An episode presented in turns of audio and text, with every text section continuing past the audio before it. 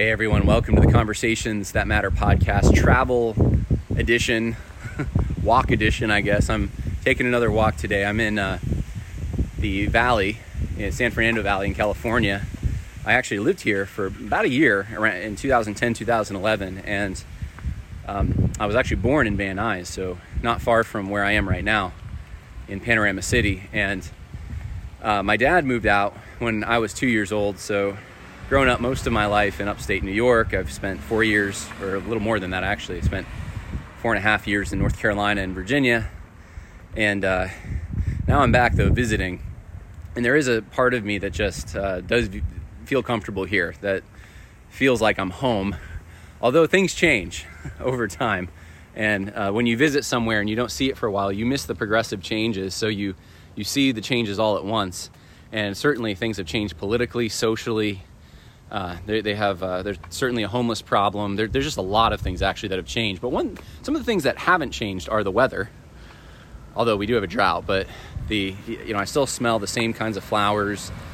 Um, the, it, the the weather's just so nice. Honestly, it's, it's it's amazing. I understand why people live in California because in the winter you can have a short sleeve shirt on and it, you're not sweating either. It's dry heat. It's awesome but the weather uh, and and the plants don't seem to change. So uh, anyway, I'm enjoying it, and uh, just wanted to talk today a little bit about geopolitics. John, why would we talk about geopolitics? I mean, you usually talk about evangelicalism and social justice, and sure, yeah, I do, but I think it's I think this will give you a leg up because we may have some real instability soon on the global stage uh, I, I, actually happen to think we're already in a soft kind of World War III, a Cold War of sorts. But things could get hot. Things could get really um, just insta- unstable and dicey, and it could happen fast. And I think you're going to have a leg up in understanding it if you know a little bit about what's going on. And I don't claim to be a geopolitical expert, um, I do know a little bit. So I'm going to share with you the little bit I know. I've been reading this morning on the situation in Brazil and then Russia and the West. And I'm going to inform you about what's happening in both these situations. And they're developing pretty quick. Before I do, though, I just need to let everyone uh, know that because people have emailed me about the men's retreat, and I need to let everyone know that uh, it is still open. The cutoff date was uh, October 1st, but I think I'm going to still have openings. So um, you're going to want to sign up as soon as you can just to make sure that you can guarantee you have a spot. But uh, that this is the men's retreat, October 28th through 30th with Dr. Russell Fuller. If you're a man and you can come, you, you definitely should. It's going to be fun. It's not going to be like a G3 or a Shepherd's Conference. Like this will be an intimate gathering. No more than 100 people will be there, and you'll be able to speak to me and Russell Fuller and AD Robles. And I've actually I talked to Russell Fuller, and he told me he said, "Look, my goal is to make sure that I get as much FaceTime with the people who come." Which is just that's his heart, and uh, so I'm looking forward to that.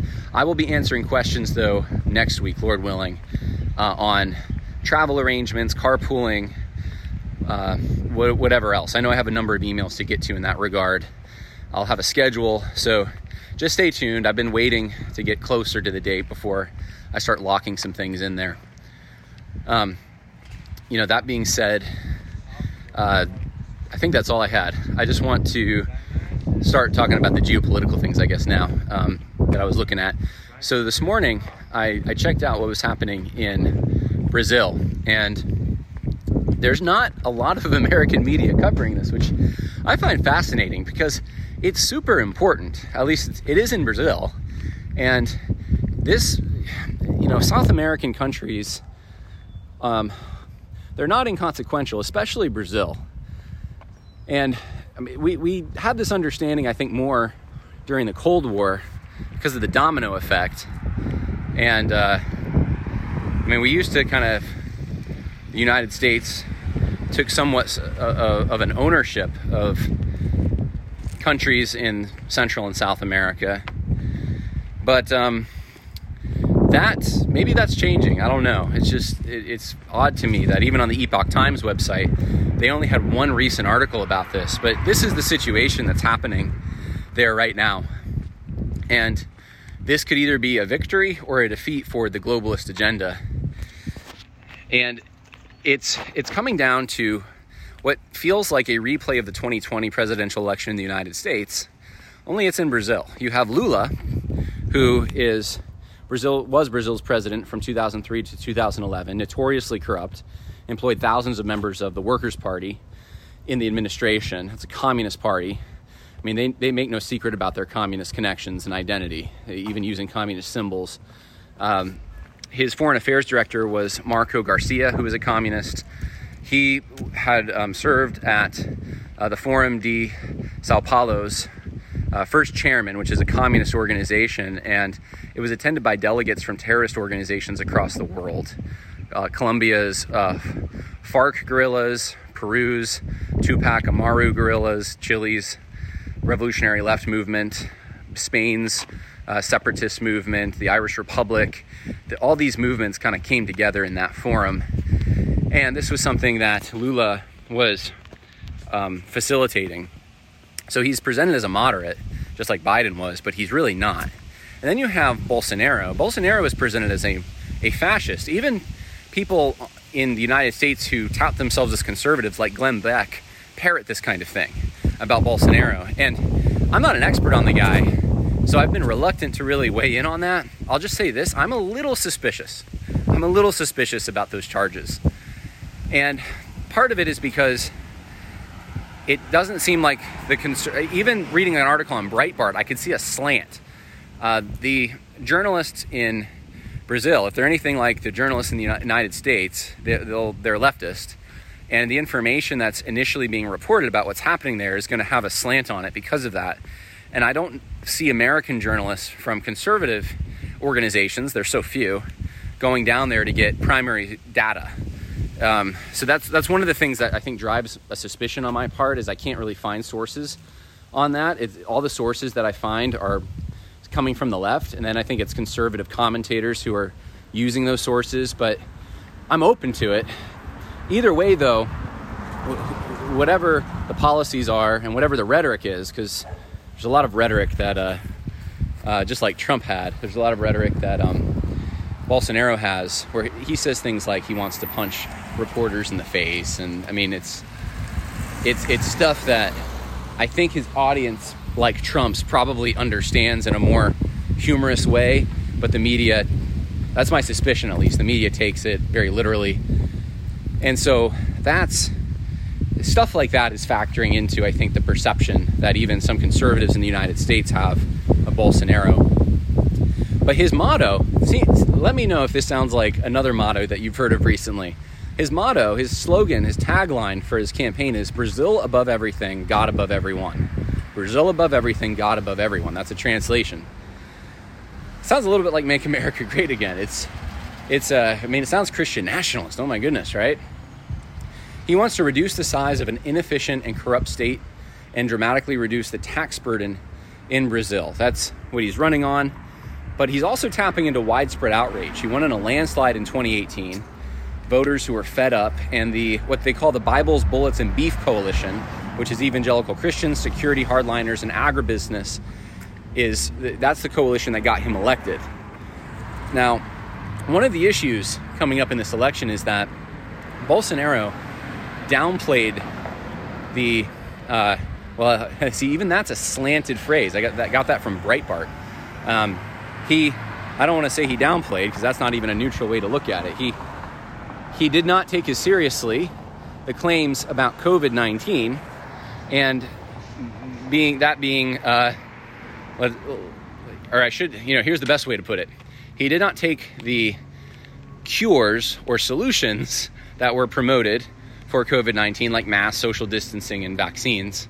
He didn't take that those those things as seriously as others uh, did, including Lula. So that's becoming a big issue because the health health organizations have reported that there there were more deaths in Brazil than any other country beside the United States, and some people are blaming him for this. Now, at events, see if this sounds familiar to you. Uh, Bolsonaro is getting thousands of people showing up, and guess who's not getting people showing up? That's right, Lula. But guess who's ahead in the polls? Lula. How is it possible? How is it that Bolsonaro's attracting massive crowds and Lula's not? So it's it there's so many parallels to the 2020 election and because they saw what was happening here, they're ready for it. And there's some thought that the military might even intervene on behalf of Bolsonaro. And if that happens, or if there's evidence uh, that comes out, the suspicion is already there that fraud is taking place, we may very well see a lot of instability, perhaps. I, I don't want to say war because I'm just not down there to see the circumstances, but definitely instability. And what will the United States do um, in that kind of a situation? Uh, Brazil is a big country, is huge. Look on a map. it is the largest country in South America. And what happens in Brazil is going to be important for the entire continent. So, anyway, um, that's what's going on right now in Brazil, and the election is on Sunday. So, this Sunday, as early as this Sunday, we could see some headlines starting to make their way to the top uh, about that situation. Now, while this is happening simultaneously, we also have what's happening in Europe. And Putin wants to, uh, well, today, I should say, uh, this is a new development. Ukraine wants to join NATO. They've submitted an application. Supposedly, this is taking the Pentagon by surprise. I don't know if I buy that, but like, really? and this is right, this comes on the heels of the Nord Stream 2 pipeline being blown up, which it's so funny to me. I'm sorry, I'm sorry. I'm, my biases are going to come out right now, but Russia destroyed it. That's that's one of the thing the uh, theories being tossed around out there, mostly by leftists, that Russia destroyed the Nord Stream 2 pipeline. All they have to do is cut it off. Why would they have to blow it up? All they have to do is cut it off if they don't want to supply Europe with, um, if they want to ne- negotiate that way. Let's not supply Germany with fuel.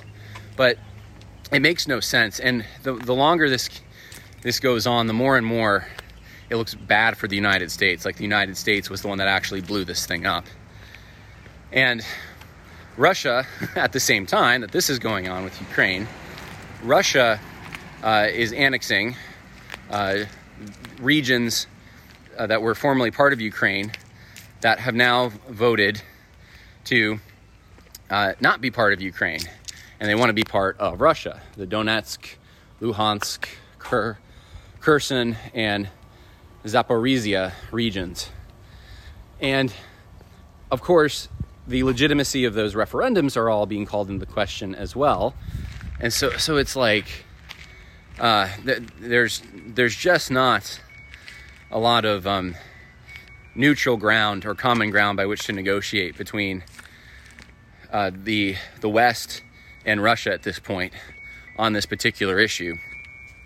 Putin is actually doing though what he did is very similar to what he did in Georgia. He invades the country and then he pulls back to what he wants, the regions that he he wanted. He's done the same thing um, in Ukraine now twice. And what does the United States do? The United States supplies Ukraine with millions of dollars, weapons. Um, we uh, possibly, at least the accusation is, blow up their uh, their their Nord Stream two, and um, and we just keep threatening more and more sanctions on them. Well, Putin recently made a speech, and um, I don't speak Russian, so I'm relying on translations, which is always dangerous. Hopefully, these are accurate translations, but they seem to be uh, accurate as far as they're consistent with other things Putin has said. Putin said that he is going to remember those who died for the right in their native tongue to preserve their cultures, traditions, and their faith for their right to live. That's how he views this annexation. And he called on Ukraine to cease military action, which has been Putin from the beginning has tried to get Ukraine to the negotiating table, and it just uh, hasn't really happened. At least that's that's his rhetoric. At least, okay, you, you don't have to trust him at all with that, but but that's that's what he keeps saying is he wants to negotiate. Well, he gives a speech and he says And I'm not going to read the, the whole thing, but here's some uh, excerpts, or at least some uh, takeaways from it. He is, I don't think the West is really listening to what he's saying. His view of the West is actually fairly similar. It, it, there's some commonalities with social justice warriors, but it's actually fairly, fairly similar to what conservative evangelical Christians are saying about the West. It's, it's actually fascinating to me. So, just recently, um, he said that the West is greedy and seeks to enslave and colonize other nations. And, well, how, how are they doing that? Um, the West destabilizes countries, creates terrorist enclaves, and most of all, seeks to deprive other countries of sovereignty, according to uh, Putin. Um, he goes after globalist agenda. Uh, he goes after what he calls rigged rules, and um, that the West has no moral authority to challenge the referendums that just took place because it has violated the borders of other countries. Western elites, he says, are totalitarian, despotic, and apartheidistic. That's a direct quote. They are, he says, they're racist against Russia and other countries. Uh, he says Russophobia is racism. They discriminate by calling themselves the civilized world, but yet they're the same. This is where he kind of lines up with social justice thinkers. They colonized, started the global slave trade, genocided Native Americans, pillaged India and Africa, forced China to buy opium through war. He says, We, on the other hand, are proud that we led the anti colonial movement that helped countries develop to reduce poverty and inequality. Now, here's, here's the interesting thing to me you can see them a bit of that Soviet era stuff coming out here. The the Soviets weren't maybe they said that, but when they went into other countries to destabilize them and to take them over, uh, you don't call that colonization. you don't call what China's doing right now to the entire world colonization, please, right? So that's that's the part of Putin's speech that is kind of like, you know, it's it's the West really bad and Russia really good. But he he starts to have some points that that are like, oh man, when you read them, you know, this sounds a lot like what conservatives in the United States think about what's the direction that the United States is going. Um, he says the West claims to bring freedom, right? So I just said that you know the Soviet Union claimed to bring equality, but they they didn't. That's the thing, and Putin gives them kind of a pass. But the West claims, he says, to bring freedom and democracy to other countries, but it's the exact opposite of the truth. The unipolar world is anti democratic by its very nature, it is a lie. They use nuclear weapons, creating a precedent. They flattened German cities without any military need to do so. There was no need for this except to scare us and the rest of the world. Korea, Vietnam, to this day, day they occupy Japan, South Korea, and Germany, and other countries while cynically calling them allies. The West has surveillance over the leaders of these nations who swallow these insults like the slaves they are. Then he talks about bioweapon research and human experiments in Ukraine. I talked about this. I told you about this as soon as Putin went into Ukraine. I said we had these bioweapon uh, labs in Ukraine. Why do we have them there? What's the purpose of that? This is right after the COVID thing. Um, he says the U.S. rules the world by the power of the fist. Any country which seeks to challenge them becomes an enemy. Their neocolonialism is cloaked in the lies like containment of Russia, China, and Iran. The concept of truth has been destroyed with fakes and extreme propaganda. And he even gets into the whole gender anarchy. I mean, I'm going to skip a bunch here, but um, he talks about uh, that the, the US and the Western world are um, getting rid of concepts like gender and saying men can be uh, women and women can be men he says, They are crazy. I want to speak to all the Russian citizens. Do we want to replace mom and dad with parents one and two? They invented genders and claim you can transition. Do we want this for our country? We have a different vision. They have abandoned religion and embrace Satanism. That's a direct quote. Now, look, when you start saying that another country has abandoned religion and embraced Satanism, you are going, that I don't know how. Where does it go from there? What, how, how can you find stronger rhetoric? That is about as strong as it gets. And this is also the week that Putin, um, he uh, now I'm blanking on the guy's name. uh, he gave uh, citizenship uh, to, man, this is on the tip of my tongue. Edward Snowden, that was, finally remembered, it was Snowden, yeah. So Snowden is now a member or a, a citizen of Russia. So he couches this whole conflict as not, this isn't just a territorial dispute between Ukraine and Russia. Putin sees this as God and Satan. He sees this as it is Russia versus the United States. I mean, talking about the American Indians and stuff, he's not talking about the entire West. He is going to the heart of who he thinks the power is controlling the West, and that's the United States. Guys, this is the kind of stuff you say when you're at war with an enemy. This isn't the kind of stuff you say when you want to ally. Putin said very critical things about the United States, especially on that whole gender front while Trump was president. I don't remember anything like this. Um, I didn't read all the speeches, but you know, I, I tried to keep myself fairly informed, and uh, I think the the rhetoric's getting amped up. So, um, now, while that's happening internationally, and I mean, it, it's California dry season and the matches are lit. You have in California itself, Governor Newsom. We have we have our own domestic disputes, passing a bunch of measures, signing a bunch of measures that have been passed to increase abortion access and funding. And I mean, I have a whole list of them. I, am not going to go through all of them. It is insane, though, to what extent Newsom is going to make California the most abortion friendly state in the entire country. And it's a business, it really is. He is. Um, has a aggressive campaign to get people to come to California to have their abortion, and the adults in the room, who I'm very grateful for, especially this last week, I've seen some immature behavior, unfortunately, among um, some evangelicals.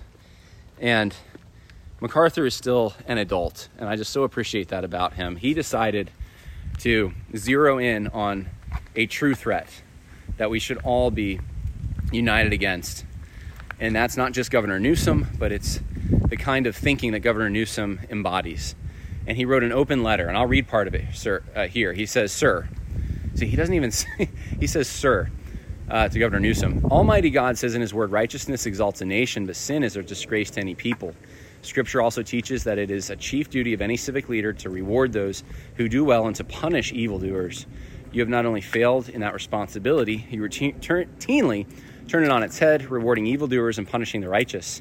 The Word of God pronounces judgment on those who call evil good and good evil. And yet, many of your policies reflect this unholy, upside down view of honor and morality. The diabolical effects of your worldview are evident in the statistics of California's epidemics of crime, homelessness, sexual perversions, and other malignant expressions of human misery that stem directly from corrupt public policy. I don't need to itemize or elaborate on the many immoral decisions you have perpetuated against God and the people of our state, which have exacerbated these problems. Nevertheless, my goal in writing is not to content, um, contend with your politics, but rather to plead with you to hear and heed what the Word of God says to men in your position. Let all kings bow down before him, all the nations serve him. Let he, let uh, he who rules over men righteously, who rules in the fear of God, is as the light of the morning when the sun rises. Is it an abomination for kings to commit wicked acts, for a throne to be established in un- unrighteousness? What God said to Cyrus is a, is a truth you should have taken to heart. I am the Lord, there is no other beside me, there is no God. I will gird you, though you have not known me that men may know from the rising to the setting of the sun, there is no one besides me. I'm the Lord and there is no other. And he keeps quoting scripture. It's just so much scripture. And then, after he, he's done quoting more scripture, he says, um, It would be hard to imagine a greater sacrilege. Uh, you chose the words from the lips of Jesus. This is true. Governor Newsom did this. Uh, that you shall love the Lord your God with all your heart, with all your soul, and with all your mind and strength, to advertise abortion. He did that. That's true. You cannot love God as he commands while aiding in the murder of his image bearers, though MacArthur says. He gives more scripture. It's, it's mostly just scripture strung together. Um, you will stand in the presence of the holy God, MacArthur says, who created you, who is your judge, and he will demand that you give an account for how you have flouted his authority in your governing and how you have twisted his whole, own holy words to rationalize it. As you look over the precipice of eternity, what will your answer be? Will you look ahead of you and see that nothing awaits you but eternal misery, the just punishment for your sins? What will all the clever rationalizations and political talking points avail you then? And by then, it will be too late for any remedy of redemption. And I mean, he just goes on. He proclaims judgment. Uh, he says, Our church and countless Christians nationwide are praying for your full repentance. Please respond to the gospel, forsake the path of wickedness you have pursued all your life, turn to Christ, ask for forgiveness, and use your office to advance the cause of righteousness. He says that's his duty. And uh, so I just want to say this Russell Moore has talked an awful lot about being prophetic. And his idea of prophetic is writing a piece for the New York Times or the Washington Post Tim Keller does the same thing, and then then chiding the church, chiding conservative Christians, uh, being prophetic against them by taking a stand the world approves of. Big whoop. There's no risk there. The people who have the levers of power aren't going to threaten you. In fact, they might think well of you when you do that. What MacArthur just did is actually prophetic. This is actually what the church should do. And and you know, I uh, there's not, nothing personal against post millennials, post millennialists here at all, at all. But I have noticed some, some, not all, some post millennialists have made some critiques. Some of them, to be honest with you, um, you don't even have to be a post millennialist to see, yeah, you know, uh, separating the church from politics or, or, or making it a, a too much of a distinction between um, biblical morality and politics creates a vacuum and the secularists just take advantage of that and, and we, we need to be more involved in the political sphere. I agree with that. But I, I have heard a, a, a few post millennialists raise the charge lately. This is actually within like the last two weeks that it's the, the entire fault. Uh, the, the, reason the church isn't invested at all in politics or, or being prophetic in these ways, the entire problem is because of premillennialism. And I just want to point out, I point out to other people that look, you know, you can have a beef with that. You can try to say that that thinking has maybe compromised. I don't have a huge problem, but you can't attribute the whole problem to that. When you got Jerry Falwell and Pat Robertson and the whole religious right was people who would mainly be dispensational premillennialists. And here again, in this context, when a lot of evangelicalism is at each other's throats, what was evangelicalism? MacArthur, I think, just set the template for what it looks like to be prophetic. And yep, he's um, kind of a dispensational premillennialist guy. And the real issue at the heart of all this, though, is ethical more than anything else. It's it's not eschatological as much as it is ethical. And MacArthur still has a conscience. And I think the big thing that has is missing from most of the people who call themselves pastors is a conscience there is just a lot of wanting to um, be safe, avoid pain, climb the ladder if there's a ladder there to climb, make sure that you're not on the radar of enemies. And MacArthur just doesn't care. He just he sees evil, he's going to say something, and he's going to say it in the strongest possible terms. And I just remember what he said in 2020 that he'd start a jail ministry. Uh, he's not trying to take over the government, but he recognizes clearly that the government is responsible, that Jesus is going to judge even the rulers.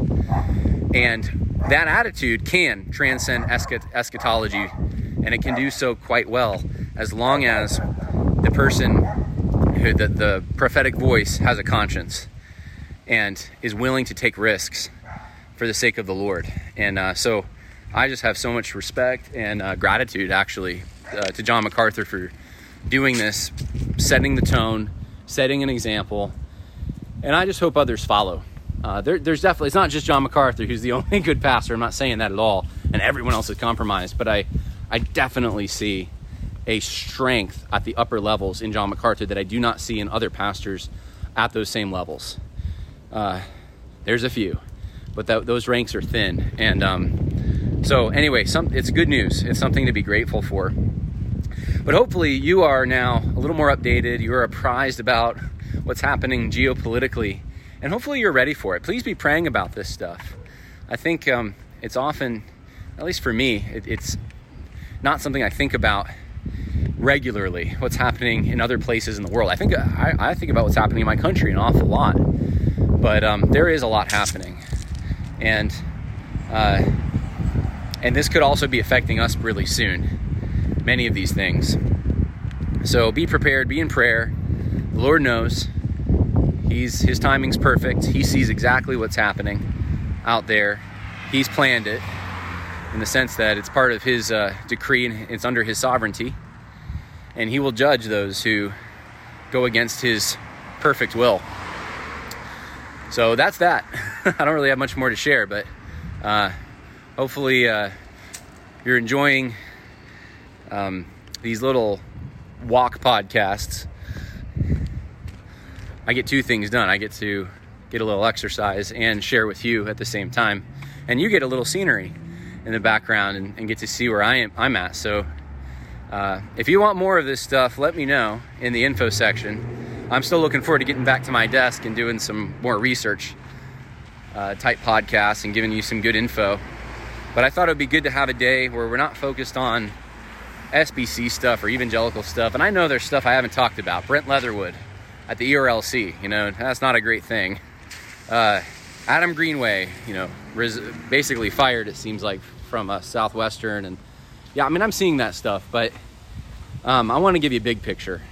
There's stuff happening in the world way, way, that, that's going to change our lives in some ways, way more than the inner workings of the SBC or um, tiffs people might have online uh, in evangelicalism. So, uh, God bless, and uh, more coming. Bye now. When you need mealtime inspiration, it's worth shopping Kroger, where you'll find over 30,000 mouthwatering choices that excite your inner foodie. And no matter what tasty choice you make, you'll enjoy our everyday low prices, plus extra ways to save, like digital coupons worth over $600 each week. You can also save up to $1 off per gallon at the pump with fuel points. More savings and more inspiring flavors make shopping Kroger worth it every time. Kroger, fresh for everyone. Fuel restrictions apply. You know how to book flights and hotels. All you're missing is a tool to plan the travel experiences you'll have once you arrive. That's why you need Viator. Book guided tours, activities, excursions, and more in one place to make your trip truly unforgettable. Viator has over 300,000 travel experiences to choose from. Everything from simple tours to extreme adventures and all the niche, interesting stuff in between. So you can plan something that everyone you're traveling with will enjoy. Real traveler reviews give the inside scoop from people who've already been on the experiences you're considering. So you can plan with confidence. Free cancellation helps you plan for the unexpected, and 24 7 customer support means you can travel worry free. Download the Viator app now and use code Viator10 for 10% off your first booking in the app. Find travel experiences for you. Do more with Viator.